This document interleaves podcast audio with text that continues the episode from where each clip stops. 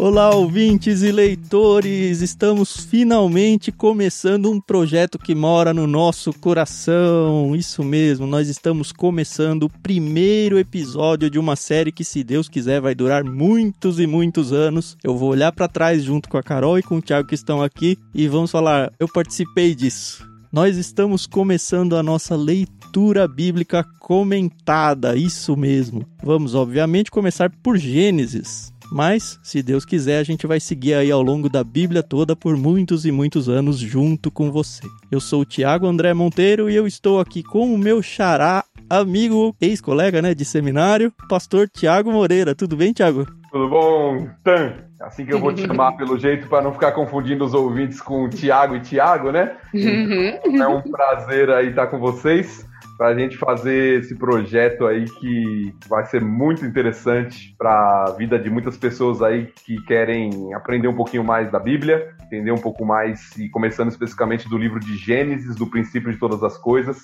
Então espero que seja algo que traga crescimento, conhecimento para muita gente e seja um bate-papo legal para a gente conhecer um pouquinho mais sobre Deus. E para isso aqui não ser um clube do Bolinha, nós estamos aqui com a Carol Simão. Tudo bem, Carol? Pode ser que as pessoas não te conheçam, não sei se elas estão chegando aqui através dos podcasts que a gente já tem, ou se de repente isso aqui chegou e é a primeira vez que eles estão ouvindo as nossas vozes. Se apresenta aí também.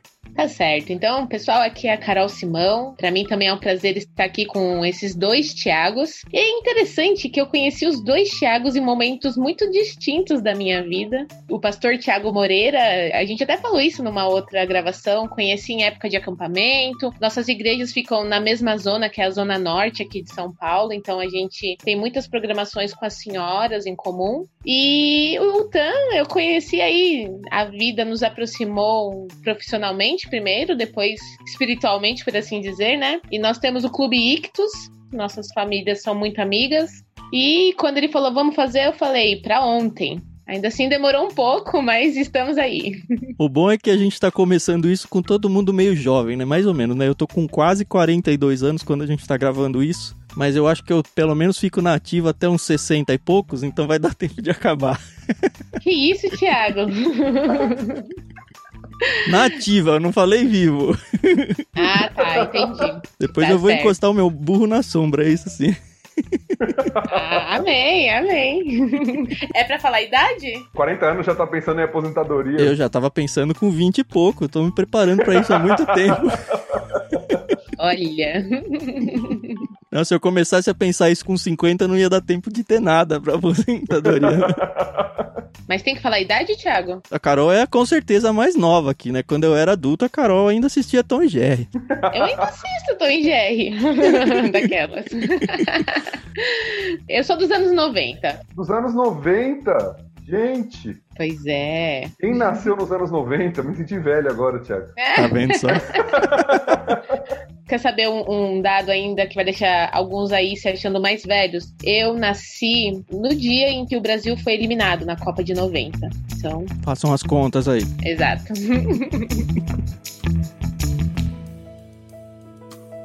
Bom, a gente tem que começar explicando o que vai ser e o que não vai ser isso que a gente está planejando aqui, né? A primeira das coisas que eu acho importante dizer é que isso não é um estudo acadêmico das escrituras. Tanto eu quanto o Thiago, a gente tem formação em seminário, formação teológica. Então, sempre que a gente achar que tem alguma coisa bem relevante, assim, a gente vai acabar trazendo. Mas a gente não quer que esse projeto tome de forma nenhuma um negócio de estudo acadêmico, aquela erudição chata, vamos colocar assim, entre aspas. Então, o que, que é o projeto? É a gente fazer a leitura bíblica junto com vocês e ir comentando os trechos meio de um- uma forma despojada, num jeito devocional, de um jeito bastante aplicável à vida cristã. Nós três somos cristãos evangélicos, então a gente vai seguir a Bíblia evangélica, não a Bíblia católica, que tem alguns livros a mais no Antigo Testamento. Nós vamos seguir o projeto inteiro dentro da versão NVT, nova versão transformadora, que a Mundo Cristão, com muita graça, concedeu pra gente os direitos de poder usar nesses episódios aqui do nosso podcast à vontade.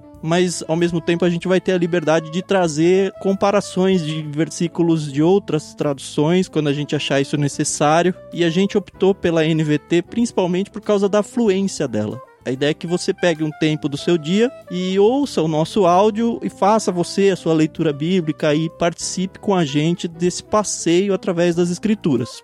E como ela tem uma fluência melhor, eu acho que casa melhor com a ideia do projeto. Outra coisa que a gente não vai fazer aqui é se posicionar no sentido de ah, é a doutrina batista, é a doutrina presbiteriana, é a doutrina seja lá o que for.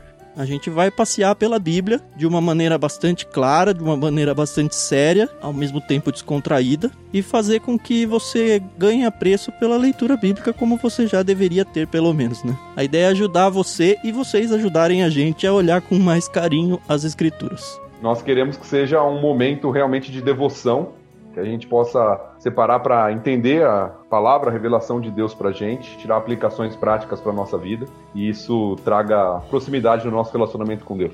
Eu acho que seria legal Amém. também a gente falar um pouco do que são os nossos pressupostos, principalmente quando a gente chega de frente para as escrituras, porque a gente sabe que várias pessoas têm, vou já gastar uma palavra difícil, mas você não precisa se preocupar aqui, tem a sua hermenêutica diferente que é a forma de uhum. interpretação bíblica. Eu não sei se o Tiago pode falar um pouquinho sobre isso, sobre alguns pressupostos principais, assim, de tudo que vai rolar ao longo desse projeto. É basicamente qual é a nossa cosmovisão, né, como líderes aqui desse negócio. É, eu acho que o pressuposto inicial e principal aqui que vai direcionar a nossa conversa é que a gente, até na última fala eu citei isso, nós entendemos a Bíblia como revelação de Deus, como palavra de Deus. Então, nós estamos diante de um escrito que tem sua forma literária, e a gente vai ver sobre isso, é um escrito que nós podemos entender, né, colocado na nossa linguagem de diversas maneiras aí para nós, com riqueza, com diversidade. Mas nós entendemos que o grande autor por trás dos autores humanos é o próprio Deus, deixando sua palavra para nós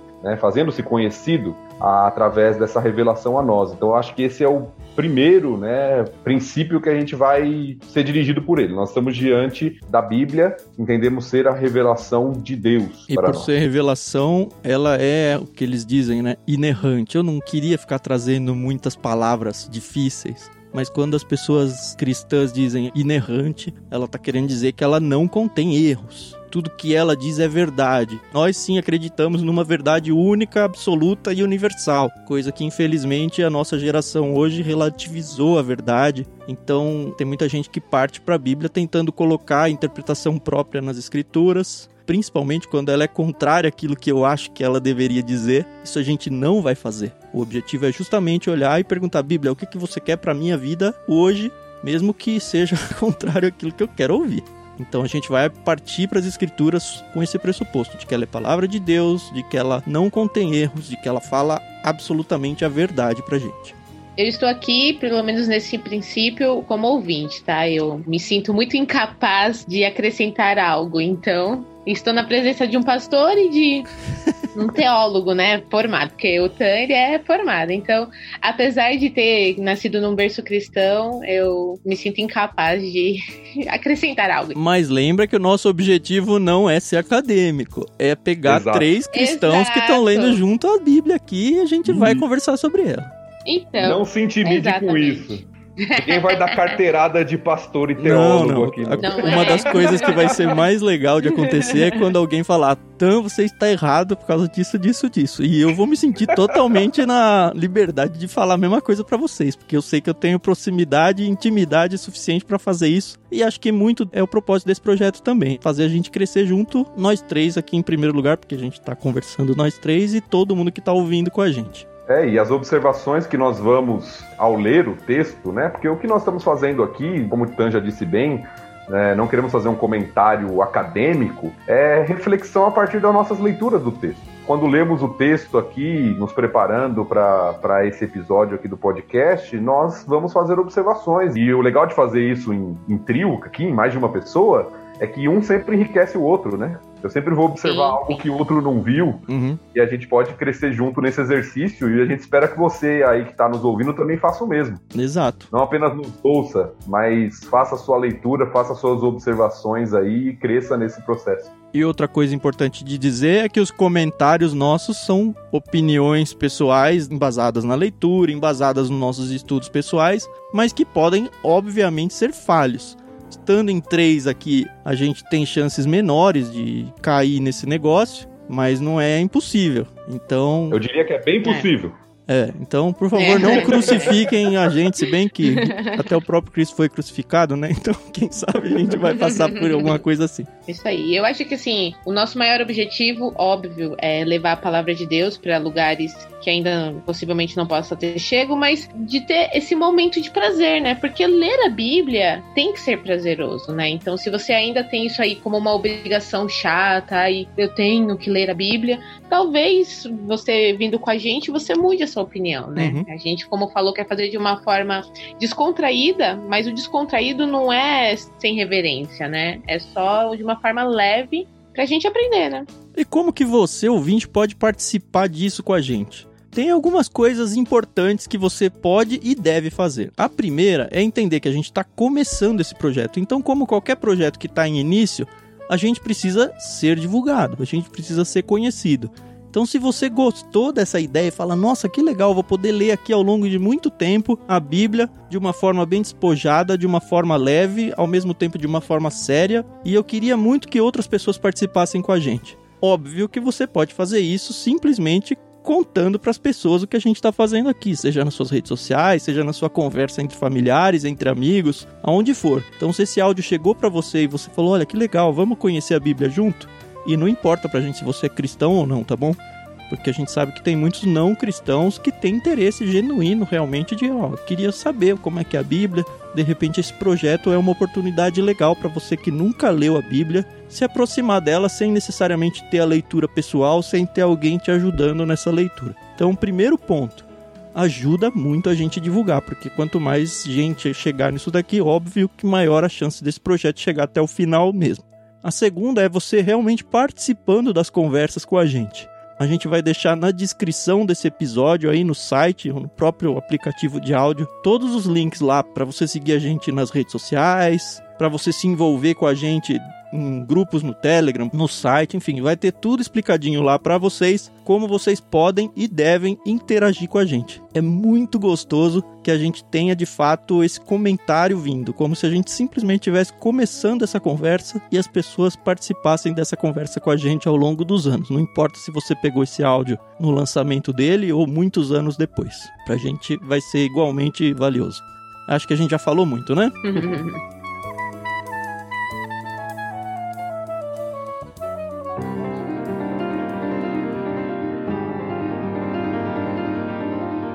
A gente vai então começar com Gênesis 1. E o Gênesis 1 trata basicamente da criação, a criação de tudo, né? A criação do mundo, a criação do universo. A gente decidiu que a gente não vai fazer a leitura comentada da seguinte maneira: não vamos ler o capítulo inteiro e depois sair jogando um monte de informações. A gente vai fazer trecho a trecho, cada texto vai dizer por si só onde que devem ser as paradas, e aí a coisa vai fluir meio que naturalmente. A gente vai ler um trechinho, comentar à vontade dentro dele, nós três. Lembrando e agradecendo a Mundo Cristão, né, que a gente está lendo na NVT. Eu vou começar a leitura aqui, mas a gente vai trocando depois. A gente pode começar dos versos 1 e 2, né?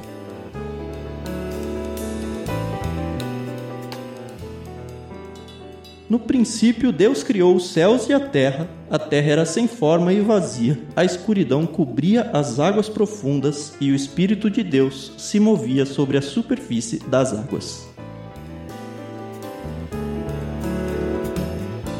Eu já devo dizer que esses dois primeiros versos, eles podem ser muito claros para quem já estudou sobre eles, mas eu acho eles um pouco confusos no sentido de que Deus criou a Terra, mas ela era sem forma, né? Então isso é muito abstrato para mim. Ela era sem forma e vazia, mas ela tinha água. e o Espírito de Deus se movia sobre a superfície das águas. Então, assim, eu estou olhando aqui com a minha cabeça de humanas e é muito abstrato para mim. Eu entendo, sim, que Deus foi e criou a Terra, mas o que é esse sem forma e vazia ao mesmo tempo com água? Entende o que eu tô falando? É um texto que parece intrigante mesmo, o versículo 2, né?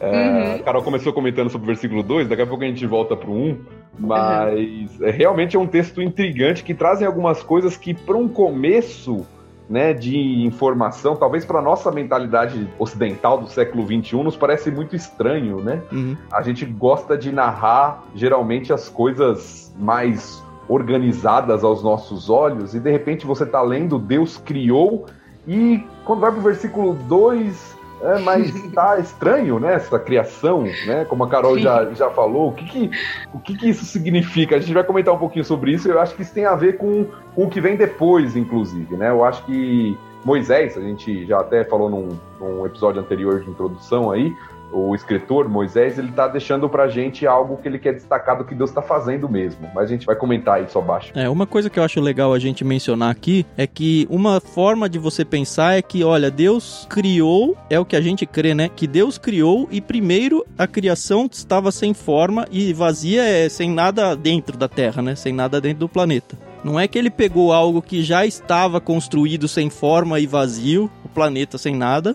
e aí ele começou a criar coisas em cima. Ele começou criando tudo ainda desorganizadamente. É isso, né? A minha impressão é impressão mesmo que eu tenho do texto é mais ou menos assim. Quando fala assim no princípio, né, no versículo 1, a gente está falando evidentemente o princípio da criação. Uhum. Deus sempre existiu. É, o conceito da, da autoexistência de Deus e de sua eternidade. Ele sempre existiu. Mas antes disso, né, da criação, né, o que existia? Deus existia. Agora, no princípio da criação, Deus criou os céus e a terra. E aí, para mim, a expressão céus e terra significa tudo que existe. Uhum. Pelo menos tudo que nós entendemos como criação. Academicamente falando, é o tal do ex nihilo, isso, criação do nada, né? As pessoas talvez não tenham ouvido isso, mas talvez algum pseudo erudito arranque esse da manga assim e jogue na sua cara. Não, porque Deus criou ex nihilo. E aí você fica. Basicamente, ela tá dizendo: olha, Deus criou isso do nada. E é isso que a gente Exato. entende, né? Não existia uma pré-matéria e aí Deus foi lá e moldou. Ele criou a matéria. É isso, né? É, aqui parece que Deus cria tudo: tempo, isso. espaço, matéria. Tudo que a gente concebe. Né? O que, que existia antes de Gênesis 1.1? Deus. Isso. Nem tempo, né? Como você falou agora, né? Deus cria o tempo, né? Uhum. E aí você vê já, isso vai ser estendido por todo o capítulo, a gente vai ver isso, mas o texto já primeiro começa pressupondo a existência de Deus, uhum. não se preocupa em defender a existência de Deus, ele simplesmente coloca Deus como o grande ator aí, né, dessa narrativa. Uhum. Deus, é Deus é quem faz tudo em Gênesis 1. Deus cria, Deus avalia, né? Deus nomeia, Deus diz. Deus é quem está fazendo tudo. E aí o texto começa. No princípio, Deus criou os céus e a terra, todas as coisas. Ele parte do pressuposto de que Deus já estava lá, né? É exatamente isso. Exatamente, que Deus existe e que Deus é autoridade. Porque Deus está fazendo as coisas. No princípio, Deus cria. Uhum. Né? Ele é o sujeito, ele é o agente, ele vai lá e faz. Então, a, a primeira visão que nos é apresentada da Bíblia é de um Deus muito poderoso. Uhum. Ele vai lá e cria tudo o que existe, aparentemente sem dificuldade. A forma que a narrativa nos traz de Moisés ela é muito interessante, porque no princípio Deus criou os céus e a terra. Pronto. Parece que ele tá, sei lá, indo comprar um pãozinho na esquina, fazendo algo tão simples, né? É, ele simplesmente decidiu e falou: ah, vou fazer e fez, né? Pronto. Exato. Ô, Thiago, eu tenho uma pergunta para você. Diga aí. O Espírito de Deus se movia sobre a superfície das águas. A gente já pode pressupor aqui o Espírito Santo ou é muito cedo para fazer isso? O Espírito Santo que eu digo é a pessoa do Espírito Santo separada da, da pessoa de Deus Pai, né? Como a gente vai descobrir que existe Sim. um pouco mais à frente. Particularmente eu creio que é o Espírito Santo. Agora, falar que a pessoa que pega esse texto já tinha toda essa compreensão seria muito difícil de nós pensarmos Eu acho que é até forma. ingênuo da nossa parte, né? Até porque, conforme a gente vai andando no Antigo Testamento, a gente vê que na migração né, do Antigo para o Novo, a gente vê que os judeus eles têm um pouco de dificuldade de entender esse negócio de Deus trino e num único ser e a própria separação em pessoas entre Deus Pai e Deus Espírito. No entanto, tem um detalhe importante aqui que só quem está no original consegue pegar, é que a palavra Deus aqui ela é Elohim e ela é plural, né? Sim. E aí já mostra que existe Deus de alguma forma plural que a gente não tem muita informação ainda. Mas é plural. Para quem não tem conhecimento, só para deixar mais clara a fala aí do Tan, o finalzinho in, né, no hebraico, ele significa plural pro masculino, né? É tipo o nosso S. É, é como né? se fosse. Isso, é como se fosse o nosso S. Então, ele significa plural. Você teria Eloá aí, né? O Eloi, e Elohim, que seria a tradução, se a gente fosse pegar literalmente, deuses. Uhum. Né? Mas é claro que não está falando de deuses aqui, o texto, não só esse texto, como o restante do Antigo Testamento, mas ele dá essa sugestão de pluralidade, o que alguns vão chamar até de uma forma é, alguns chamam de plural majestático, né? Uhum. É uma palavra um pouco mais difícil aí, para mostrar o poder e a grandeza de Deus. Mas voltando à questão do Espírito Santo, rapidamente, o judeu né, ele considerar o Espírito do Senhor como Deus em ação. Né? O Espírito do Senhor é como se fosse uma força, Deus agindo. Uhum. Então, para o judeu, o Espírito do Senhor é o Senhor em ação.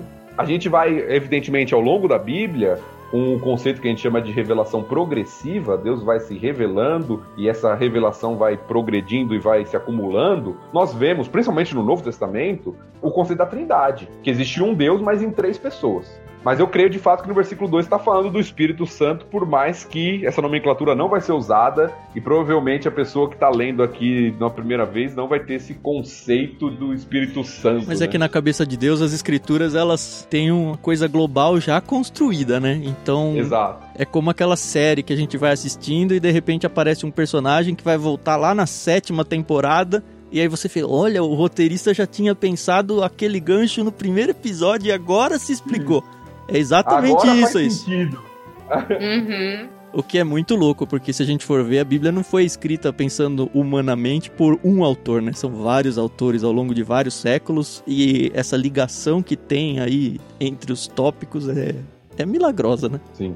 Mas vamos andar. Só uma questão sobre o sem forma e vazia que a Carol trouxe pra gente. Sim, sim. Que eu acho interessante da gente pensar. E aí eu vou trazer uma interpretação minha do texto, que não é minha, evidentemente, né? Algumas pessoas já entendem o texto assim, eu acho que ela faz sentido literariamente, né? Com o que vem depois aí. A minha impressão de sem forma e vazia é algo assim. Vazia, alguns traduzem, inclusive em outros lugares da Bíblia, essa expressão aparece, geralmente num sentido de destruição, de caos. Por exemplo, em Isaías, em Jeremias, quando a cidade de Jerusalém é tomada, o que fala lá é que a cidade de Jerusalém estava sem forma e vazia. É a mesma expressão uhum. usada de Gênesis aqui. A ideia é algo meio caótico. E a ideia é de algo que está desfigurado, desorganizado uhum. e inabitado, inabitável. Uhum. A ideia do vazio é de que não há possibilidade de habitação ali de que existem elementos ali, mas eles não estão colocados de uma forma que possibilite habitação. Uhum. E eu acho é. que o que Deus vai fazendo no restante do texto, como a gente vai ver, é justamente tornar essa terra inabitável habitável. Organizar a bagunça, né? Exatamente. O que me fez uma pergunta agora, eu nunca tinha pensado isso que você falou. Os seis dias da criação, né, que a gente vai entrar aqui a partir do verso 3, ele é muito bem explicitado. Ó, no dia tal foi isso, no dia tal foi isso, no dia tal foi isso. Você entende que essa criação da Terra sem forma e vazia foi anterior a esses seis dias ou foi no primeiro dia? Não, não, eu, eu não acredito. Existe uma teoria que alguns chamam de teoria das lacunas, né? Uhum. Que existe um espaço grande entre Gênesis 1, 1 e Gênesis 1, 2. Eu não acredito nisso. Eu acredito que. Eu acredito que a criação de Deus é didática, tá? Uhum. Eu vou falar isso agora e no nosso próximo episódio do capítulo 2, quando, por exemplo, Deus cria o homem e só depois vai criar a mulher. Uhum. É, eu acho que Deus faz isso didaticamente uhum. para o homem. E eu acho que Deus faz a criação assim também de forma didática para mostrar o que ele quer demonstrar. Não é que passou, alguns falam assim, não, passaram anos, houve o pecado na esfera celestial, por isso que a Terra se tornou sem forma e vazia. Não, eu acho que Deus criou Uhum. e criou desta maneira uhum. para, com o seu poder, ir organizando e mostrando. Então acho que é didático. Deus poderia ter criado tudo pronto em um dia só não precisava Sim. de seis dias, não precisava de nada disso. Pelo seu poder, ele poderia fazer tudo. Em milissegundo ali, né? Exatamente. Mas ele faz de maneira didática. Uhum. Eu entendo dessa forma.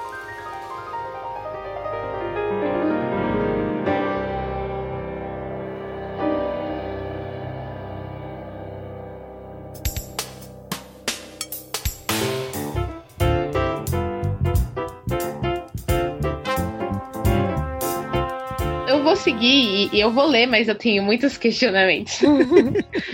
mas vamos seguir do versículo 3 até o versículo 5? Isso.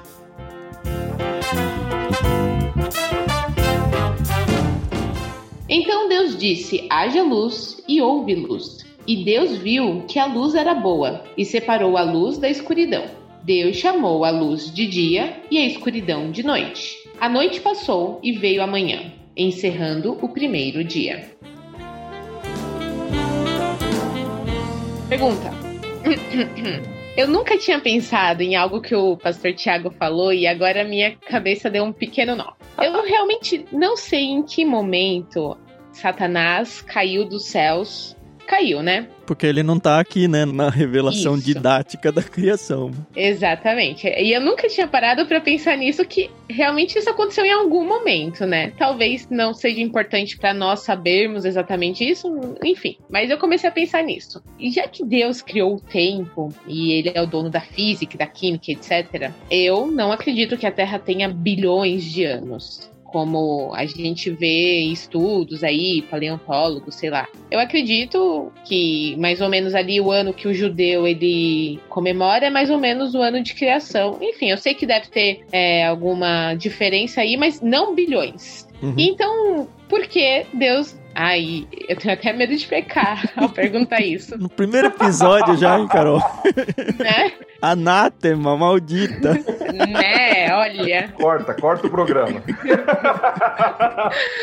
Olhando assim de uma forma bem didática, bem ABC e 1, 2, 3, por que Deus demorou tanto, então, para fazer a Terra? Para criar e fazer a criação? E eu acredito que essa é a primeira, entre aspas, experiência dele, porque é o que está escrito na Bíblia. E eu já ouvi pessoas falando: ah, não, essa aqui deve ser a sei lá, terceira versão da Terra que Deus Demorou cria. tanto, você diz, é entre a existência de Deus e. Até os dias de hoje. Eu não sei se eu entendi essa pergunta. Deus sempre existiu. Certo. Eu acredito nisso. Deus sempre existiu e Deus criou o tempo. Por que ele demorou tanto para resolver criar tudo? É isso? Isso, sendo que a Terra, ao meu ver, não tem bilhões de anos como pregam por aí. Entendi demorou tanto, tem o pressuposto de que o tempo já existia. E na verdade não existia. Então nem não existe. Demorou tanto, não faz sentido, assim, com o texto assim mesmo. Não tem demorou. Demorou pressupõe passagem de tempo. E não existia passagem de tempo. É, e eu gosto de pensar também o seguinte: é, isso que o Thiago falou é verdade. Porque mesmo que se a gente fosse falar de bilhões de anos, não mudaria essa questão. Né? Uhum. Para um Deus que está acima do tempo e nesse sentido é atemporal, o que é muito louco pra gente pensar. É, não cabe na nossa cabeça, né? Não cabe. Não cabe na nossa cabeça. Não mudaria se forem bilhões ou milhares. Eu também acredito na criação da Terra jovem, né? Com uhum. milhares de anos e não bilhões, como dizem por aí. Mas não muda muito essa questão. Uh, uhum. Eu acho que Deus é completo. Deus não precisava criar. Ele faz pela sua generosidade, graça e bondade. Uhum. Né? Deus não criou o mundo porque ele estava solitário e precisava de alguém, não, ele é completo em si, né, na trindade, mas ele cria pela sua bondade, pela sua generosidade, e quando eu digo que é didático, eu digo o seguinte, toda vez, toda vez não, mas várias vezes na Bíblia, que remontam, que voltam ao relato da criação, porque esse texto de Gênesis 1 e 2 vai ser muito citado na Bíblia, né, em vários momentos da Bíblia, eles mostram como um modelo para o homem. Então, até a questão dos sete dias, a gente vai chegar lá né, no sétimo dia, que Deus descansa, Deus faz isso nessa forma porque ele está criando um modelo para o homem também, uhum. né, na criação. Ele não está preocupado simplesmente, ah, Deus precisa de sete dias para criar. Não, Deus não precisa de sete dias para criar. Mas o homem precisa entender alguma coisa sobre sete dias, sobre como ele deve organizar o seu trabalho, como ele deve descansar, sobre o que ele deve fazer. E aí o didático que você falou já aparece aí já, né? Exato. É... Até porque Deus não precisava se preocupar de explicar para o homem por que raios ele criou ou como raios ele criou, mas ele fez isso. Sim, e aí entra o que a Carol falou também, que o Thiago, o, o Tan, acabou até falando aí pra gente, sobre a questão da criação de Satanás da queda, desculpa, de Satanás. Uhum. Uh, o texto não se preocupa em responder, apesar da gente poder inferir que foi entre Gênesis 1, 1 e Gênesis 3, uhum. que em Gênesis 3 a serpente já aparece lá, né, tentando o homem, mas o texto não se preocupa em responder porque a revelação é para o homem. Sim. Né, e ela quer revelar o que o homem precisa saber, então não tem às vezes a gente parte, né? É a nossa mentalidade ocidental pós-moderna, né? Ou moderna ainda, que a gente pega um texto e a gente pensa assim: não, tem que ter todas as informações sobre o que aconteceu. Uhum. E o propósito de Moisés não é nos colocar todas as informações, mas nos mostrar o que primeiro Deus revelou e aquilo que nós precisamos saber. É. Uhum, que é importante, né? É difícil pro ser humano reconhecer isso. Falar, olha Deus, eu só vou até onde você quer que eu vá quando a gente chegar lá no livro de Jó, vai ficar muito claro isso no final do livro de Jó. Deus uhum. mostra pra gente o que ele quer. E o principal pro nosso lado é a gente, de alguma forma, e não é fácil isso, ganhar descanso nas áreas onde Deus simplesmente se calou. E falar, Deus, você é soberano, eu não tenho a menor ideia por quê, eu gostaria muito de saber isso, mas você não me revelou. E dado que você não revelou, eu não tenho que ir atrás dessa informação. E tudo bem. É difícil isso. Em alguns pontos teológicos que impactam a espiritualidade e tudo mais, é muito, muito difícil. A gente vai passar isso várias e várias vezes na Bíblia. Conheço pessoas próximas de mim que falam: não, eu odeio quando chega nessa parte onde vai, vai, vai o argumento e aí fala: ó, oh, é assim porque é assim. Porque Deus decidiu assim. E tem várias disso na Bíblia, né, Tiago? E, e a pessoa fala: Não, mas eu quero saber, eu vou chegar no céu, vou perguntar isso para Deus. Provavelmente ele vai falar: Eu não respondi, não vou responder. Eu sou Deus e você é homem. É a nossa síndrome de querer ser Deus. Exatamente. Mas enfim. Vamos lá, o versículo 3 que a Carol leu pra gente, eu acho que tem algumas observações importantes e interessantes aqui, né? Como a gente falou no começo, Deus é o grande agente Uhum. É, é o sujeito, Deus é que vai fazendo as coisas. E o texto começa dizendo que Deus disse. Isso é importante, né? Porque a gente já começa vendo aqui o poder da palavra de Deus. É, não foi um trabalho de carpintaria onde ele foi lá e manufaturou algo, né? Ele falou. Deus fala e as coisas acontecem. Isso é interessante, né? Parece aqueles sistemas tecnológicos da nossa época que você fala e liga, né?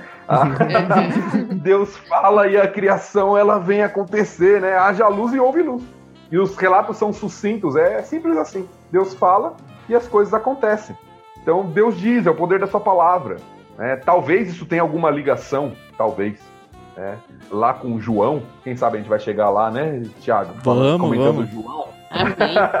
Capítulo 1, que mostra Jesus Cristo como a palavra é. de Deus, né? O Logos, né? A palavra de Deus. E aqui é a palavra de Deus que faz as coisas acontecer. Uhum. Ele fala e as coisas vêm a acontecer. Então nós vemos um Deus poderoso criando através da sua fala. Isso eu acho que é o primeiro destaque importante desse versículo, né?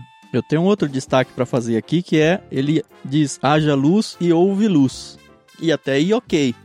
Só que tem um detalhe interessante, né? só no dia 4 que ele cria o Sol.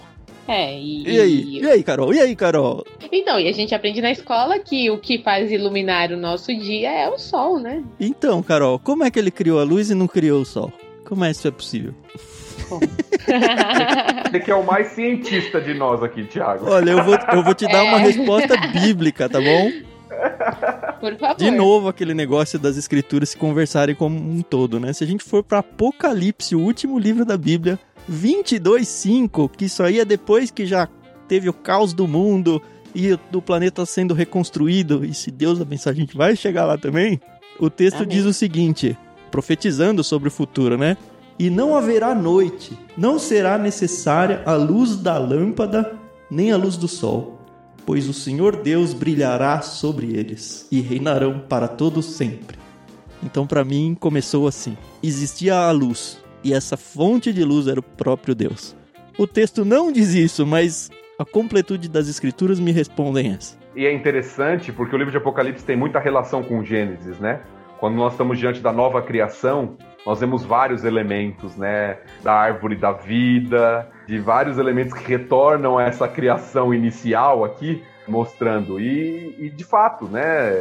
Deus não precisa do sol para fazer iluminar a terra, uhum. né? Para iluminar a sua criação. Deus é poderoso, muito mais glorioso, né? Muito mais fonte de luz do que o sol. Então ele pode criar uma fonte de luz, ele pode ser a fonte de luz, ele não tem essa necessidade. Às vezes a gente limita a Deus, faz algumas perguntas assim, né? Que é muito comum essa pergunta que o Tan trouxe pra gente, as uhum. pessoas questionarem, é, até às vezes para tentar colocar em xeque o relato da criação bíblica, como se o Criador dependesse daquilo que ele criou. Ah, então Deus não pode criar a luz se não for pelo sol. Ué, mas quem criou o sol? Uhum. Pois é. Tem outro detalhe que eu tenho nesse trechinho do dia 1 e ele vai se repetir muito, e eu destaco justamente porque Deus vai fazer isso quando ele criar Adão e vai transmitir essa autoridade para Adão, é que o texto diz que Deus chamou a luz de dia e a escuridão de noite. Então, a ideia de que é Deus quem dá o nome da coisa.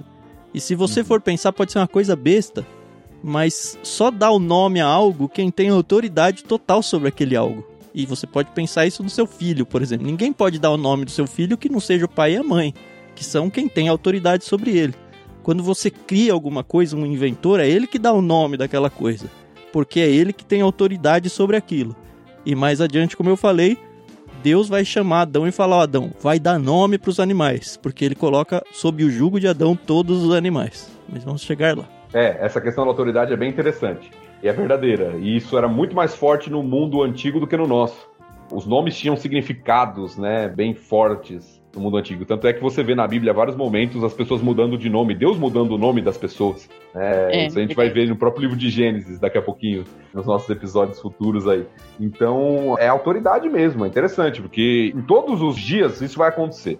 Deus diz, Deus nomeia, Deus avalia. Né? Uhum. O, o, texto diz também que Deus viu que a luz era boa. Então Deus está sempre, ele vai criando, ele vai avaliando o que ele cria, e o que ele cria é bom, e ele vai nomeando aquilo que ele cria. Então mostrando né, o poder, a organização, a contemplação e a autoridade de Deus sobre sua criação. Isso é importante uhum. no, no texto aqui. E antes da gente virar para o segundo dia, tem outra coisa que vai ser recorrente nos próximos dias de criação que não ficou tão claro na NVT, então eu vou pular aqui para Almeida, a revista atualizada. Houve tarde e manhã o primeiro dia, e não manhã e tarde. Não sei se isso uhum. chama a atenção de vocês, mas dá a impressão para nossa mente ocidental aqui. Como assim tarde e depois manhã e não primeiro manhã e depois tarde?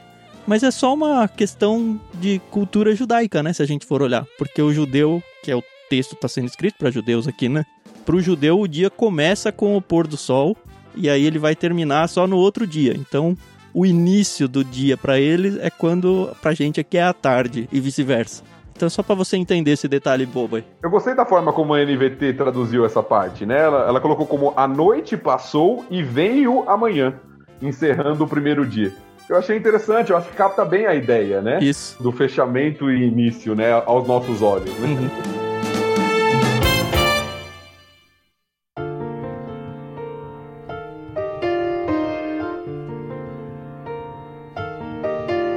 Você vai no dia 2 aí, Tiago? Vamos lá. Versículo 6 em diante diz assim: Então Deus disse: haja um espaço entre as águas para separar as águas dos céus das águas da terra. E assim aconteceu. Deus criou um espaço para separar as águas da terra das águas dos céus. Deus chamou o espaço de céu. A noite passou e veio a manhã, encerrando o segundo dia. Esse é um texto que já me confunde demais, demais mesmo, porque na minha cabeça, que raios água do céu, né? Pra cima do céu, né? Que a, a, minha leitura primeira é, tudo bem, ele separou um vão, que ele chamou de céu, e tinha água em cima e água embaixo. Água em cima do céu? Ó, oh, o que alguns sugerem, eu acho que faz sentido, é que é, existia é, uma espécie de acúmulo lá de água. Vapor, não?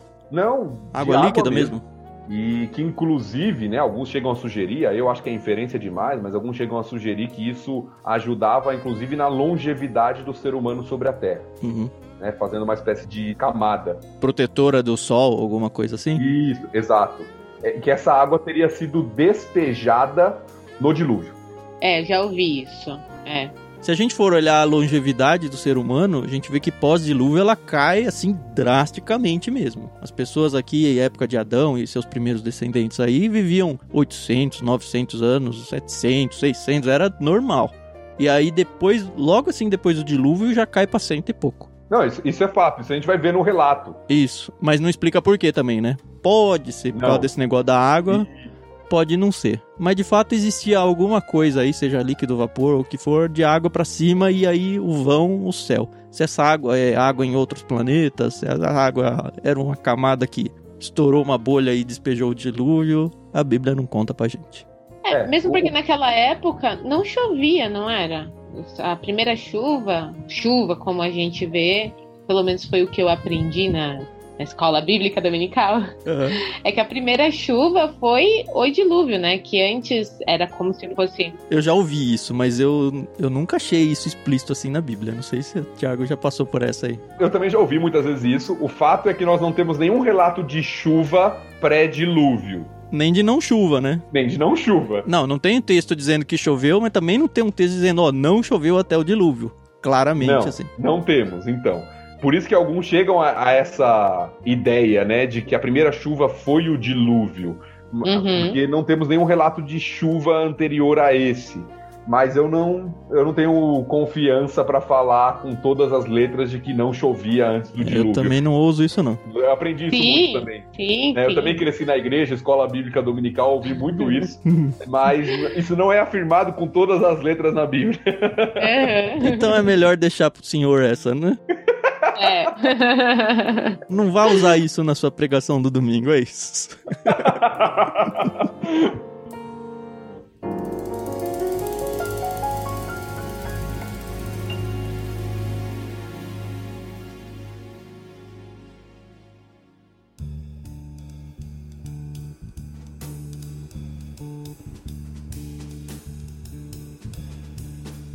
Bom, é isso. Ele cria então os céus e as águas, a separação aí de águas, né?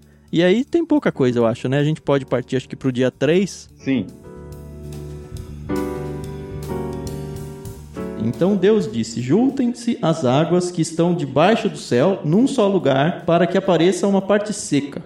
E assim aconteceu. Deus chamou a parte seca de terra e as águas de mares. E Deus viu que isso era bom. Então Deus disse: Produza a terra vegetação, toda espécie de plantas com sementes e árvores que dão frutos com sementes. As sementes produzirão plantas e árvores, cada uma conforme a sua espécie. E assim aconteceu. A terra produziu vegetação, toda espécie de plantas com sementes e árvores que dão frutos com sementes. As sementes produziram plantas e árvores, cada uma conforme a sua espécie. E Deus viu que isso era bom. A noite passou e veio a manhã, encerrando o terceiro dia. Aqui nós começamos a ver o, um cenário já mais próximo de nós, né? Nós conseguimos uhum. tentar visualizar algumas coisas aqui. Começamos Sim. a enxergar o planeta Terra aqui, né? É. Exato. Algumas repetições vão se dar, e eu acho que é enfático mesmo. Moisés quer enfatizar essas coisas pra gente, como a gente já falou, Deus falando, Deus nomeando, Deus avaliando, vai acontecer em todos os dias da criação. Uhum. Mas aqui o que me chama a atenção nesse terceiro dia é como Deus vai preparando toda a sua criação e todo o ambiente para. Ah, eu vou dar um, um spoiler aqui, né? Do que vai acontecer nos próximos dias, mas que a terra deixe de ser vazia. É. Uhum. então, para mim, como eu disse, né, lá no versículo 2, ele tem muito a estrutura desse capítulo. Quando diz que a terra é sem forma e vazia, eu acho que nos primeiros três dias Deus vai resolvendo a questão da forma.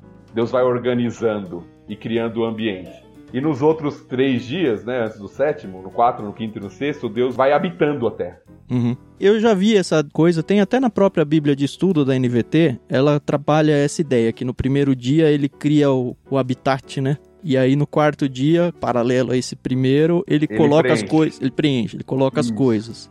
Eu já ouvi isso, já ouvi em aula de seminário, já ouvi isso em pregação, mas eu não consigo ter paz com essa estrutura da. É, eu acho que faz muito sentido. Não, então, ela faz por muito. Só que o que eu não consigo ter paz é por causa do dia 3. Porque no dia 3 ele já preenche com vegetação.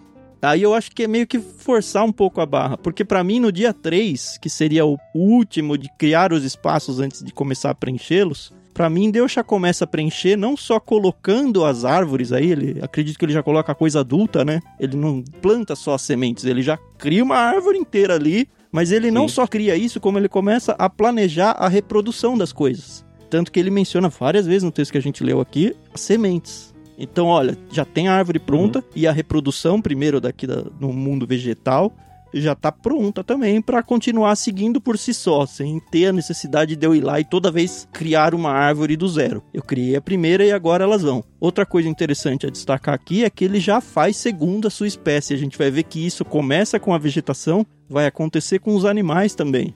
Então, para mim já mata totalmente só esse segundo a sua espécie, para mim já mata qualquer teoria evolucionária.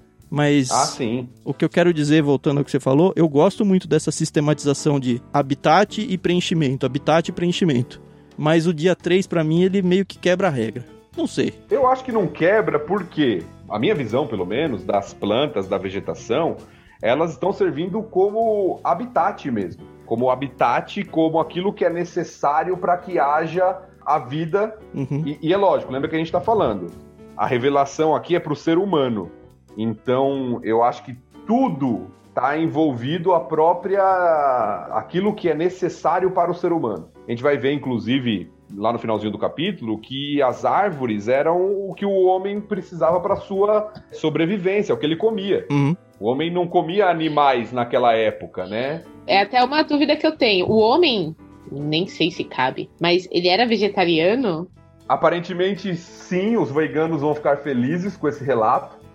Mas em Gênesis 9 Deus libera. Então churrasco a partir de Gênesis 9 tá uh, Mas no começo, as árvores, né, toda a vegetação, elas têm como função, evidentemente, além de tudo aquilo que a gente já sabe, de proporcionar um ambiente ideal para o homem viver e tudo, uhum. a, como próprio alimento para o homem. Uhum. Não só para o homem, né? Para os animais. A gente vai ver que os animais todos comiam é, só a vegetação, não tinha animal carnívoro. O que é bem uhum. bizarro de pensar, assim. É muito mais bizarro pensar, ah, o homem era vegetariano e mudou. É você imaginar que um leão, que eles não eram carnívoros ainda, né? Eu não consigo pensar em sobreviver uma semana sem... Sem carne. Só com vegetais. Sem o salaminho.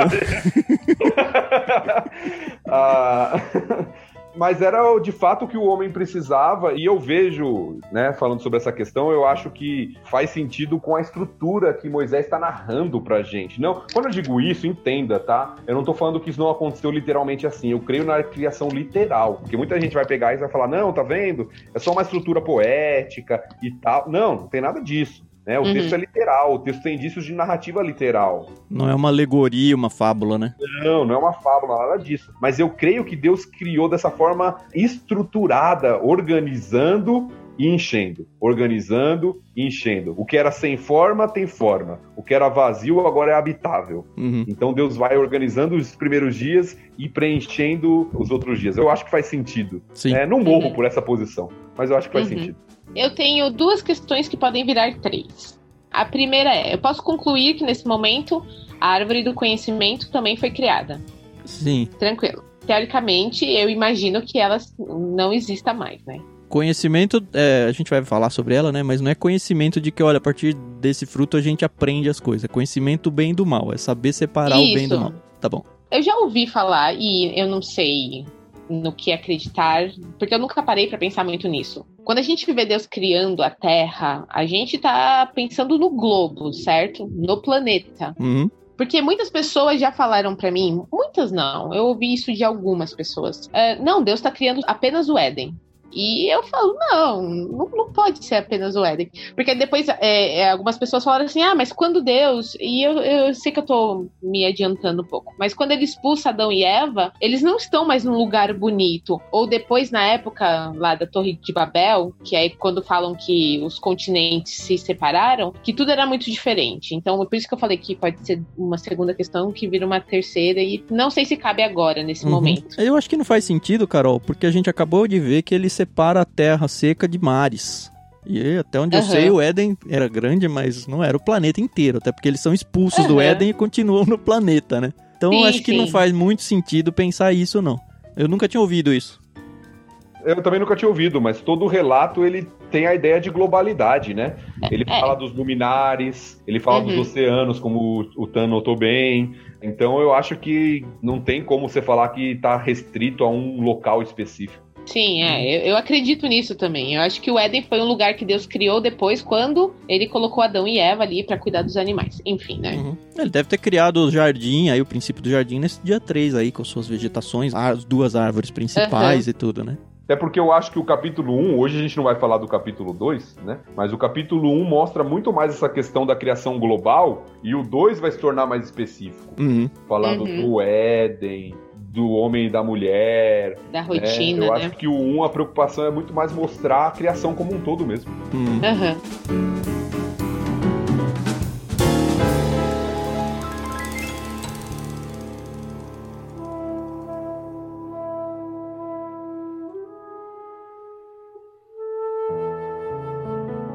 Então, dia 4, né? Vamos começar a preencher esses ambientes aí. Então Deus disse: Haja luzes no céu para separar o dia da noite e marcar as estações, os dias e os anos. Que essas luzes brilhem no céu para iluminar a terra. E assim aconteceu. Deus criou duas grandes luzes, a maior para governar o dia e a menor para governar a noite, e criou também as estrelas. Deus colocou essas luzes no céu para iluminar a terra, para governar o dia e a noite e para separar a luz da escuridão. E Deus viu que isso era bom. A noite passou e veio a manhã, encerrando o quarto dia. É engraçado que ele não fala nessa tradução, né? Sol e lua, né? Não fala mesmo, em tradução nenhuma. Pelo menos Ah, é. é, Ah. acho que não fala em tradução nenhuma.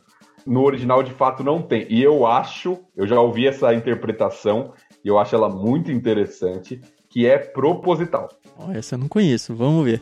Proposital por quê? Os povos antigos, é, isso você sabe através da história, os egípcios, por exemplo, eles tinham uma veneração muito grande pelos luminares, principalmente pelo sol. Uhum. Você vê muitas vezes nos povos antigos adoração ao sol, à lua, às estrelas. E Deus aqui é o criador desses luminares, e ele nem, diferente das outras coisas que ele nomeia, aqui ele nem dá nome, ou nem cita pelo Que menos nome. coisa. E é interessante que aquele título do texto, que é o homem que organiza a tradução coloca, põe lá, né? Sol, lua e estrelas. Tá na NVT, por exemplo. São de fato sol, lua e estrelas, mas Deus nem dá o nome. Isso parece ser um artifício literário. Uhum. na Bíblia como um todo. Né? Quando não coloca o nome de alguém numa história, quer revelar que aquilo de fato não tem importância. Né? Tem vários relatos bíblicos, né? Por exemplo, tem aquela história da mulher. É, Jesus foi num banquete na casa de Simão, o fariseu, e veio uma mulher da cidade pecadora. Qual que é o nome dela? A gente não sabe. Isso não fala. Uhum. Qual que é o nome dela? Por quê? Porque não tem importância. Aquela mulher não tinha importância. Pra história em si. E não colocar o nome dela era um artifício literário. Seria então como se Deus não tivesse dando importância aos deuses egípcios, por exemplo, porque esse É. texto tá sendo primeiramente enviado pra quem viveu o contexto egípcio lá, né? Exato, né? O contexto daqueles povos do Antigo Oriente, né? Então, ah, vocês adoram o Sol, a Lua, esse é o maior Deus pra vocês? É, não tem nem importância, assim. Deus tá tão acima deles, Deus que os criou, e nem tem tanta relevância assim o nome deles. Que Eu já ouvi essa interpretação e eu achei bem interessante, eu acho que faz sentido, né? Ao contexto cultural da época, né? E Deus criou e faz parte da criação de Deus, tem sua função, mas quem tem que ser adorado é o Criador. São dois pontos, né? Um é ele não ter dado nome pra não valorizar do jeito que as pessoas valorizavam, e dois é ele ter se colocado como o criador dessas coisas também. Então, olha, não Exato. pode ser Deus, eu que criei. Que legal. Não, muito legal. Eu acho que o quarto dia é isso, né? Essa foi uma boa observação e dá pra já ir pro quinto, né? Uhum.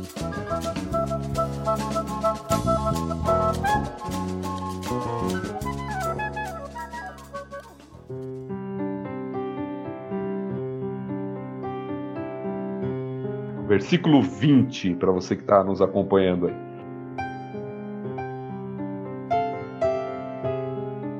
Então Deus disse: Encham-se as águas de seres vivos e voem as aves no céu acima da terra. Assim Deus criou os grandes animais marinhos e todos os seres vivos que se movem em grande número pelas águas, bem como uma grande variedade de aves, cada uma conforme a sua espécie. E Deus viu que isso era bom. Então Deus os abençoou. Sejam férteis e multipliquem-se, que os seres encham os mares e as aves se multipliquem na terra. A noite passou e veio a manhã, encerrando o quinto dia.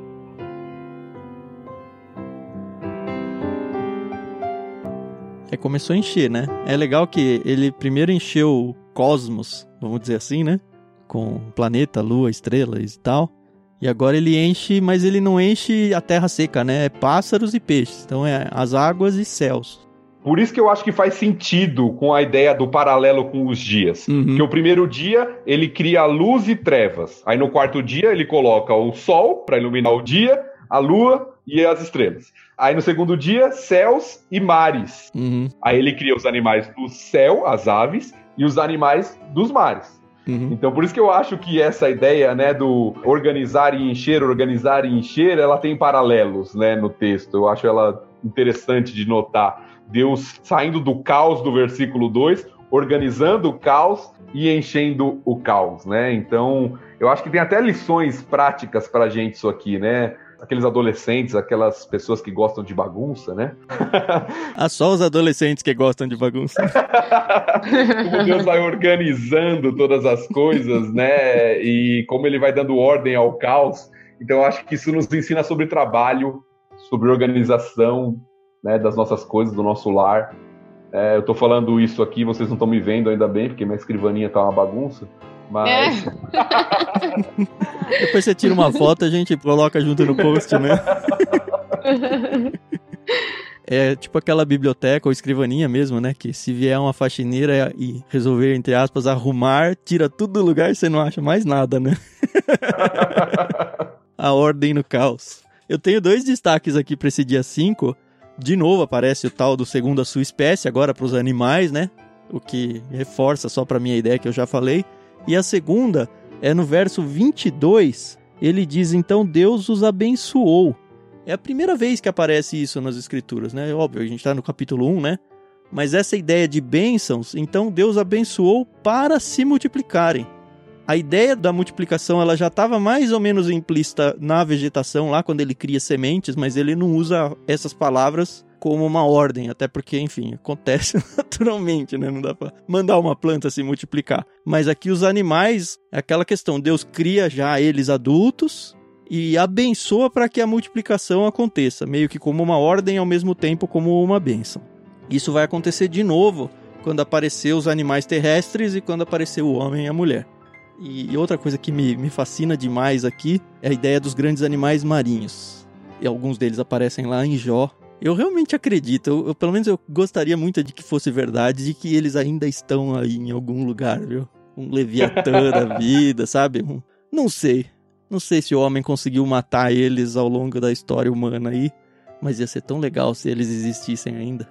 Enfim, só especulação idiota da minha cabeça.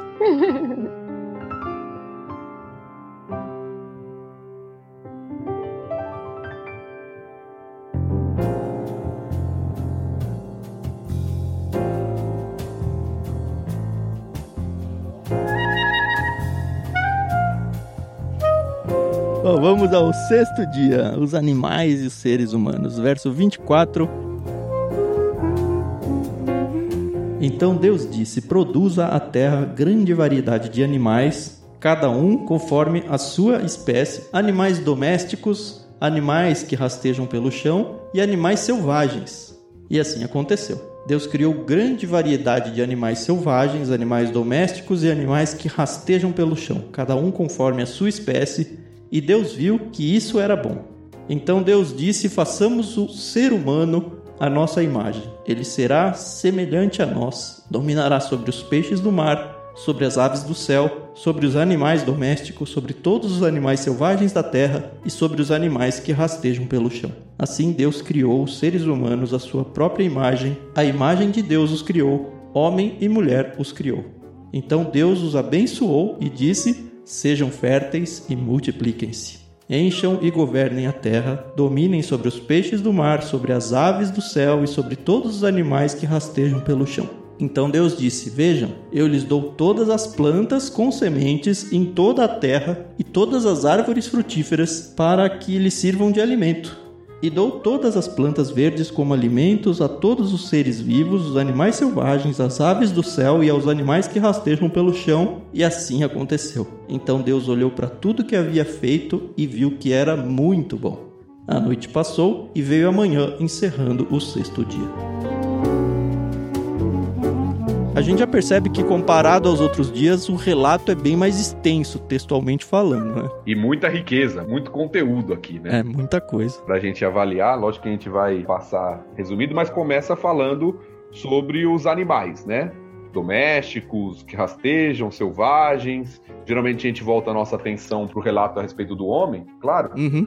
Né? Mas antes da criação do homem aqui, nós temos a criação dos animais e novamente aquelas expressõezinhas que a gente já está acostumado aí, de Deus falando, Deus avaliando, Deus chamando, então tudo isso vai aparecendo aí no, no texto bíblico para a gente na criação dos animais, completando essa vida né, dos animais. Além dos aquáticos e das aves, agora nós temos animais preenchendo ali a, a terra. Uma das coisas que me chama a atenção agora, Tiago, é que logo no começo aí, verso 24, ele diz: produza a terra grande variedade de animais.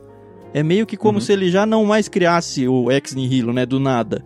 Ele usa a terra, como mais para frente quando ele for mencionar sobre o homem, ele meio que molda o homem da terra e aí sopra o seu sopro de vida lá e aí acontece a coisa. Mas aparentemente ele fez isso com esses animais terrestres também. Ele cria a partir de algo pré-existente, pré de poucos dias, né? a própria terra aí. Será que não? Eu não tenho essa impressão. Não? Não. Quando ele diz assim, produz a terra, eu acho que ele está usando mais expressão. Deixa eu até olhar aqui, porque eu estou com um comparativo de outros textos para ver como eles traduzem, né? Qual que é o versículo? 25, o né? 24. 24. 24? Porque ele não usa isso no quinto dia quando ele faz para as aves, as aves e os seres marinhos, né? Mas aqui ele fala produz a terra. Eu nunca tinha reparado nisso, Thiago. É, então é algo que eu vi e como eu já sei que ele vai explicar melhor no caso do homem e da mulher que ele fez da terra. Não, mas olha lá, olha lá. Voltei aqui, ó, versículo 20, pelo menos na corrigida tá assim. Deixa eu ver como que tá aqui na nossa NVT. Ah, na NVT tá encham-se as águas. Eu teria que olhar no original, acho que não vai dar tempo da gente fazer isso. Mas na corrigida tá assim: Deus disse: produzam as águas abundantemente répteis de alma vivente. Eu acho que é uma expressão. É no sentido de que, ó, as águas produzem os animais aquáticos e a terra produzem os animais Isso. terrestres. A, a, ideia é Entendi. a água vai ficar preenchida de animais, a terra vai ficar preenchida desses animais. Eu acho que essa é ideia, eu acho que aquela ideia de criar ela é bem específica para o homem, que eu acho que ela até relata um, um relacionamento especial uhum. do Criador com o homem, né? De Deus ir lá e pegar da terra e criar e soprar. Eu acho que Deus não faz isso com outras criaturas. Eu acho que ele faz só com o homem. Eu tenho a impressão de que é uma expressão. Ó, se você ouvinte é erudito nessa área aí, conta pra gente. A gente tem os, é. os arrobas, tem jeitos fáceis de você chegar até nós e colocar aí o seu comentário. Então, de repente, você tá mais à frente do que a gente aí nesse assunto. Legal, legal. É Eu achei muito interessante e comecei a observar agora no resto dessa leitura, no final desse capítulo, que o pastor Tiago falou sobre não ter os nomes propriamente dito dos animais. Eu sei que mais pra frente Deus vai dar autoridade para Adão nomear, né, cada animal. Mas eu também sei que a serpente, quando ela vem, é. Hum, eu não sei se seria interessante falar isso agora, mas eu vou. Os animais falavam? Não sabemos. Não sabemos. Eu só digo para você que se os novos céus e as novas terras for como Nárnia, eu estarei bem feliz, vai ser muito legal. Ah, Mas legal. eu não sei. Eu tenho a impressão que não, tá bom? Uhum. Isso é só impressão. É, eu uhum. sei que, né, que geralmente as pessoas sugerem. Então por que Eva ficou lá dialogando com a serpente? A gente Isso. vai chegar lá em Gênesis 3, né? E nem achou estranho, né? É, é, nem se surpreendeu, né, com a serpente falando com ela. Mas eu não vejo indícios nem na nova criação, né, nos textos proféticos que falam de animais. De fato, o texto bíblico não tem nenhum indício disso. É, eu, eu acho difícil, tá? Porque talvez Eva não tinha todo o conhecimento uhum. né, do que os animais faziam ou não faziam ainda. Uhum, é, mas se eu fosse chutar, e é um chute, porque eu acho que a Bíblia não revela, né, uhum. né? Eu chutaria que não. Uhum. Mas existe, a Bíblia revela, uma certa comunhão entre os seres humanos e os animais aqui. Porque o, ah, o homem, desde o início aqui, é interessante que o texto diz que, deixa eu ver, dominará sobre os peixes do mar, sobre as aves do céu, sobre os animais domésticos, ok? Sobre os animais selvagens, até o próprio homem já dominava, e sobre os animais que rastejam pelo chão. Então existia de fato esse domínio de alguma forma e eles não atacavam o homem. Isso sim, nós temos indícios, inclusive, para falar do milênio, uhum. da nova criação, de uhum. que os animais vão voltar a conviver né, em paz, não vai ter mais essa, essa perseguição mesmo, né? Se, se alimentar de outros animais e tal. Eu não lembro se era Isaías ou Jeremias, era algum profeta que menciona que lá na frente as crianças vão colocar as mãos na toca da áspide, né? E, e que é a serpente, Exato. e não vai ter nenhum risco para a criança. E tudo vai funcionar de novo. O leão e o cordeiro vão conviver. Vão pastar juntos, né? Então o leão não vai comer carne novamente. Então, Thiago, não vai ter churrasco lá. Não vai precisar. Eu me contento com essa realidade. É. Deus é acima disso, né? Ai, ai. Sabe uma coisa que pela primeira vez lendo esse texto me veio à cabeça? E isso veio por causa da nossa leitura lá do Grande Sertão Veredas, Carol. Lembra que tem vários trechos onde tem a tal da mandioca brava que mata as sim. pessoas? Aqui sim, a gente sim. vê, e para mim ficou muito claro pela primeira vez, não tinha ervas venenosas, né? Plantas venenosas. Porque ele fala, ó, Deus disse, vejam, eu dou todas as plantas com sementes e toda a terra e todas as árvores frutíferas para que eles sirvam de alimento. Então, o homem não tinha risco de se contaminar com a vegetação, de comer uma coisa e morrer porque comeu um negócio errado. Uma coisa bem assim, falou, cara, que estralo. E isso me leva a um outro filme que já vi há muito tempo, de um cara que dá a louca nele e ele abandona a sociedade normal, bem constituída nossa, pega uma van e vai morar no meio do mato. Nem lembro o nome do filme. Mas aí, durante a história, ele é assim, como se fosse nós. Ele não tem nenhuma habilidade de, de viver na mata, nada. Ele vai desenvolvendo isso e ele morre porque ele come uma planta envenenada. E esse é o fim da história. Porque ele se confundiu e eh, visualmente as duas eram muito parecidas. Ele só descobre que ele tinha se envenenado depois que ele já comeu. E aí ele lendo uns livros lá, ele fala, puxa, essa eu não podia ter comido, e aí ele morre. Ainda bem que você não lembra o título, né? Porque o senhor spoiler, né? Contou o final do é filme. É velho, né? meu. É, é tipo falar do fim do Star Wars. Todo mundo já sabe que o Darth Vader é o pai do Luke. Ah, tá. eu, acho que, eu acho que isso faz parte da maldição do, do pecado. Eu acho que isso só entra mesmo depois da queda. Que aí vai vir a tal das ervas daninhas, que não só atrapalham o cultivo, né? Mas eles começam a, a trazer certo risco para os seres humanos. Enfim. É a própria morte, né? É. Um destaque que todo mundo que estuda esse texto faz, e a gente não pode passar batido, é que tudo era muito bom no verso 31. Finalmente aparece esse muito aí, porque antes era tudo era bom. O que eu vejo aqui é Deus olhando o todo contemplando a criação completa e falando, né? Ele vai olhando, vai avaliando, cada dia vai falando é bom, é bom, é bom, é bom, é bom. É a ênfase do texto, né? Uhum. É bom, é bom, é bom. E chega no final ele fala, de fato é muito bom. Eu acho que é uma ênfase para contemplar o todo e falar é, é, excelente. As partes são boas e olhando o todo é excelente. E aí tem a grande diferenciação entre todos os itens da criação e o homem que aparece no verso 27, né? Que Deus criou os seres humanos. Gostei dessa tradução da NVT, porque normalmente diz que Deus criou o homem e para quem vai pro original percebe que a palavra não é homem macho, é o homem ser humano mesmo, né? Isso, muito boa tradução. Né? A palavra é Adão, né? Da onde vai vir o nome Adão para o homem, né? Mas a palavra significa humanidade. Não necessariamente o homem masculino, uhum. mas o ser humano. A tradução é boa mesmo. Até porque depois ele vai diferenciar macho e fêmea, né? Isso. O homem e o mulher. homem e mulher os criou. Mas a questão é que ele faz a sua própria imagem. A imagem de Deus os criou. Isso mais para frente ele vai explicar um pouquinho melhor, não tão melhor, mas vai mencionar isso novamente. Mas já mostra de cara que, olha, é a cereja do bolo aqui. É algo diferente de tudo que eu já fiz, mesmo que tenha os monstros marinhos e tudo mais. O homem é o único que tem esse negócio aqui chamado imagem de Deus. E tenho de novo o plural aqui, né? Façamos o ser humano, a nossa imagem. E aí já mostra a pluralidade de Deus, né? Não é uhum. faça ou sim, fiz. Creio que sim. Apesar de alguns falarem, não, é só uma forma de falar. Eu já né? ouvi gente falar que aqui é porque Deus está junto com os anjos e tal, então vamos todos fazer. Mas não, a criação é de Deus, né? É a mão dele ali. Eu acho que essa é mais difícil de aceitar. Alguns afirmam o seguinte: não, é uma forma de falar, como a gente está às vezes falando e a gente fala no primeira pessoa do plural, nós fizemos, né? Uma forma de expressar, mas eu acho que eu concordo que há uma pluralidade. Eu acho difícil de você falar trindade aqui. Acho que não há indícios de trindade, isso a gente vai ver no todo da revelação. Uhum. Mas de pluralidade. Pluralidade, sim, né? Pluralidade, sim. Agora tem algo interessante sobre imagem. Que raios é imagem e semelhança de Deus, né? Significa que ele tem um bigodinho igual eu, que ele tem cabelo. que ele é bípede. Primeira questão de imagem e semelhança, né? Muitos dividem aqui, eu acredito que ele está usando sinônimos para representar algo, né? Para falar algo. Uhum.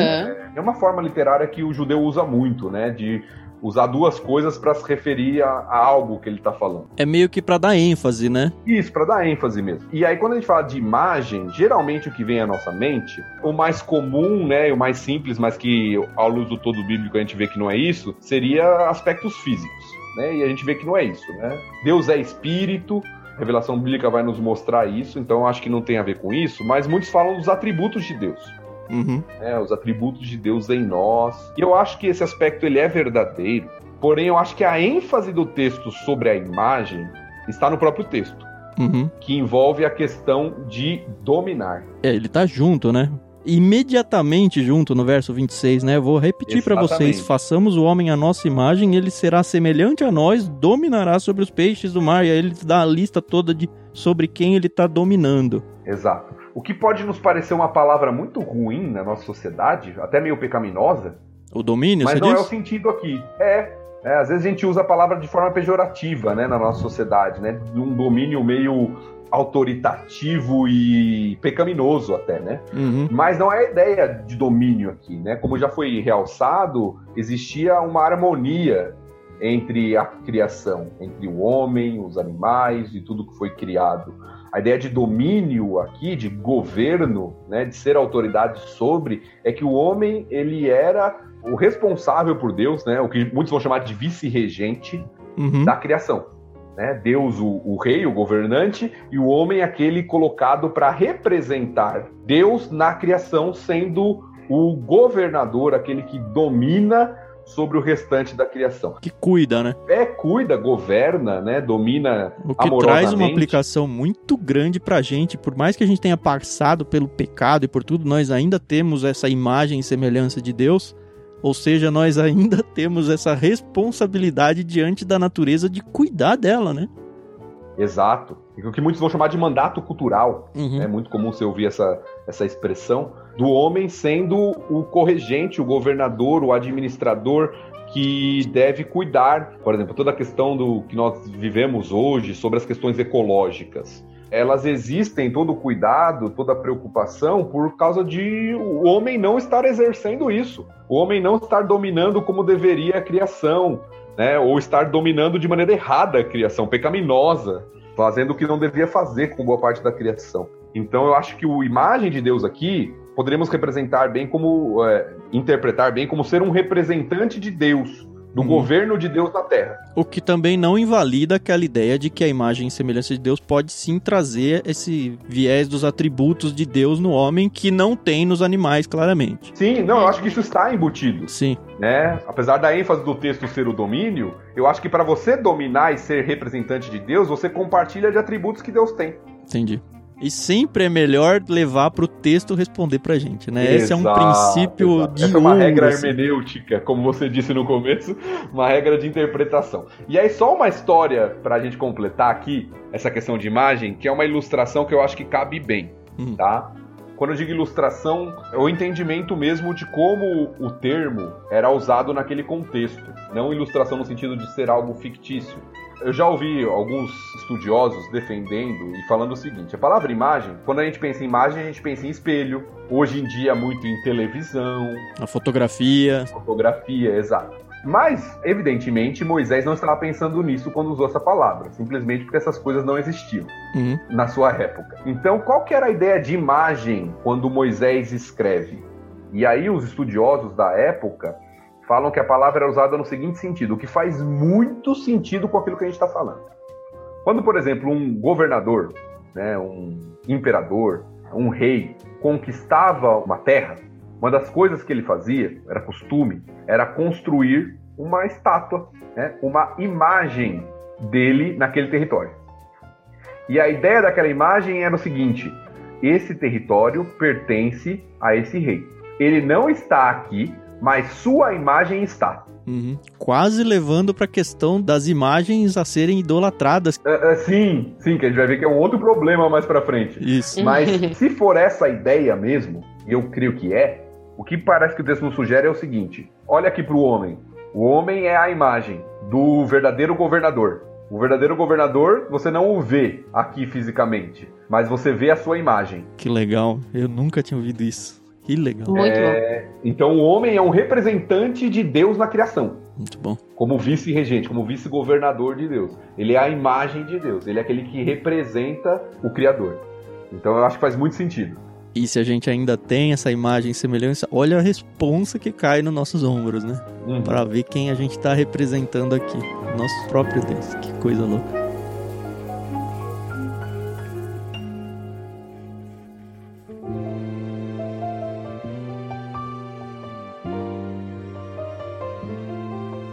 Vamos avançar um pouquinho no capítulo 2, tá? Ah, eu acho que tem que ir até o verso 3, né? Porque a gente tá falando sobre a criação e apesar de. Eu acho que a gente vai pelo menos mencionar no próximo episódio aí que a gente vai falar sobre o capítulo 2, a ideia total ela se encerra nesse início de capítulo 2, né? Vai lá, pode ler.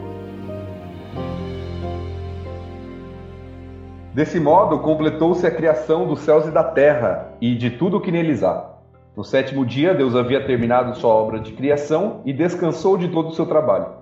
Deus abençoou o sétimo dia e o declarou santo, pois foi o dia em que ele descansou de toda a sua obra de criação. Se a gente for fazer aqueles quiz, né, bíblico, quantos dias Deus criou, fez a criação? Não é sete, são seis, porque no é. sétimo ele descansou. E é muito legal, assim, tem muita aplicação, né, nessa parte do descanso. Tem o próprio texto dizendo que, ó, de fato acabou tudo que foi criado, se encerrou aqui. A partir de agora é só reprodução do que já existe e ele também dentro da criação já planejou toda essa reprodução, mas acabou e o próprio Deus, como se ele precisasse de descanso, né? Falou, olha, didaticamente, como a gente começou esse episódio, colocou um dia de descanso agora é para parar. E aí tá ensinando o homem realmente que é necessário um dia de descanso. É aqui que surge o tal do sabat, é aqui que ecos disso que traz a ideia para o tempo da igreja hoje, a ideia do domingo, onde você tem o seu descanso. enfim, só esse trechinho aqui dá pano para manga para pregações e pregações que com certeza você que é cristão e frequenta suas igrejas aí já ouviu. Eu acho interessante, né, o que você disse, né, o que vai ser repetido em várias vezes na escritura, o dia do homem descansar, isso é, nós precisamos disso, Deus não precisava, mas Deus o faz didaticamente porque nós precisamos.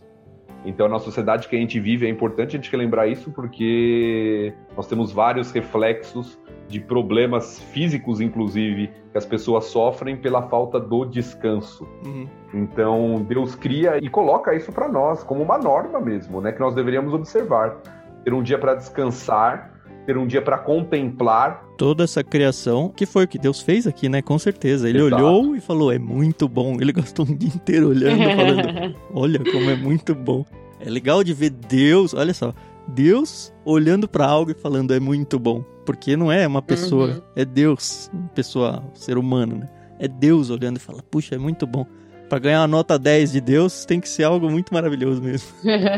Eu queria inclusive desafiar nossos ouvintes aí a criarem esse hábito. Nós vivemos em uma sociedade que nós não paramos para refletir.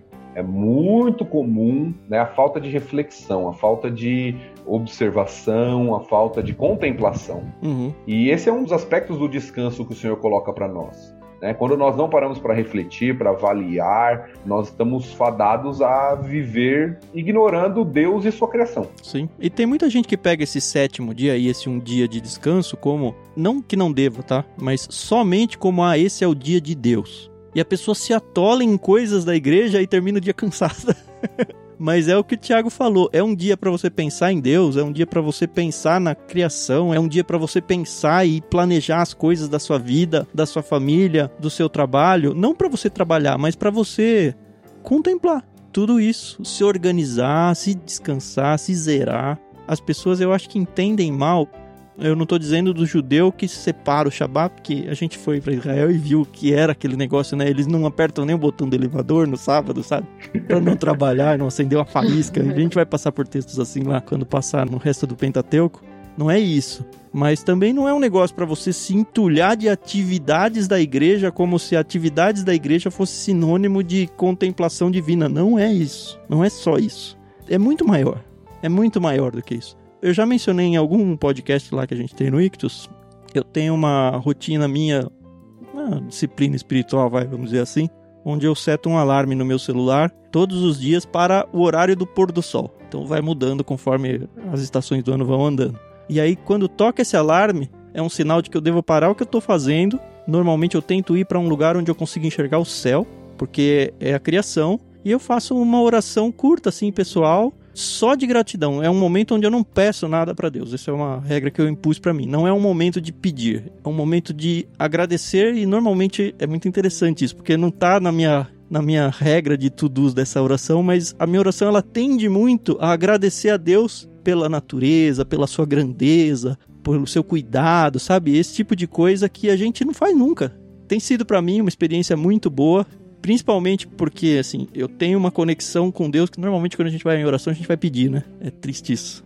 É, onde eu vou ser grato a Deus pela criação dele, é um momento onde eu paro para prestar atenção na criação dele todo dia. Isso eu consigo fazer olhando o céu sempre. E momento de pôr do sol é lindo fazer isso. E outra coisa que eu percebi interessante é que as pessoas da minha família, minha esposa e os meus filhos, eu coloquei uma musiquinha separada só para esse alarme. Então, se toca essa música é por causa desse alarme. Então, na cabeça deles, eles já sabem: papai vai orar agora. Então, didaticamente, eu já estou ensinando eles pelo exemplo de que, olha, você tem que prestar atenção naquilo que Deus criou e ser grato por isso. E é o momento onde eu agradeço por criação, pela família, por tudo e só. Eu, eu sou proibido de pedir alguma coisa para Deus nessa hora. Excelente, excelente. Fica a dica aí como sugestão para quem quiser seguir essa regra aí. Muito bom. É muito bom mesmo. Foi muito bom o dia de hoje. É incrível, né? Como às vezes a gente está na igreja há anos e pequenas coisas não nos incomodam, mas a gente sempre tem que aprender, né? É, a gente só vai chegar à perfeição quando formos promovidos aos céus, né? Então é muito uhum. bom aprender. Eu agradeço ao pastor Tiago e ao Tam pela oportunidade. Eu sei que de alguma forma também posso ensinar aí, nem que seja nas brincadeiras. Que isso, Carol? Você tá no projeto dúvidas. com nós, Carol. Eu que agradeço. Mas tá muito legal. Aí. Foi muito bom estar com vocês, eu gosto muito disso. Eu acho que a gente sempre aprende, como eu falei no começo, e ao reler, né, um texto tão conhecido, né, hum. ao revisar algumas anotações aqui, ao reler, nos faz lembrar como o nosso Deus é poderoso como ele faz tudo perfeito, muito bom, tudo que ele faz. E isso nos leva à adoração. Eu acho que o desafio final aí para você que está nos ouvindo é: acabou esse podcast aí, eu não sei onde você está, né? Se você está no carro, como você está fazendo, mas separa um tempinho para adorar a Deus, uhum. louvar o Senhor por quem Ele é, Ele é o Criador. Quando a gente vai lá para Apocalipse, por exemplo, um dos motivos dos anjos estarem louvando ao Senhor é porque Ele é o Criador. Né? Nós louvamos ao Senhor porque tu criaste todas as coisas. E nós devemos louvar porque o Senhor é o Criador, poderoso de todas as coisas, soberano sobre tudo. Então acho que um momento de louvor ao Senhor é propício. Com certeza. Amém.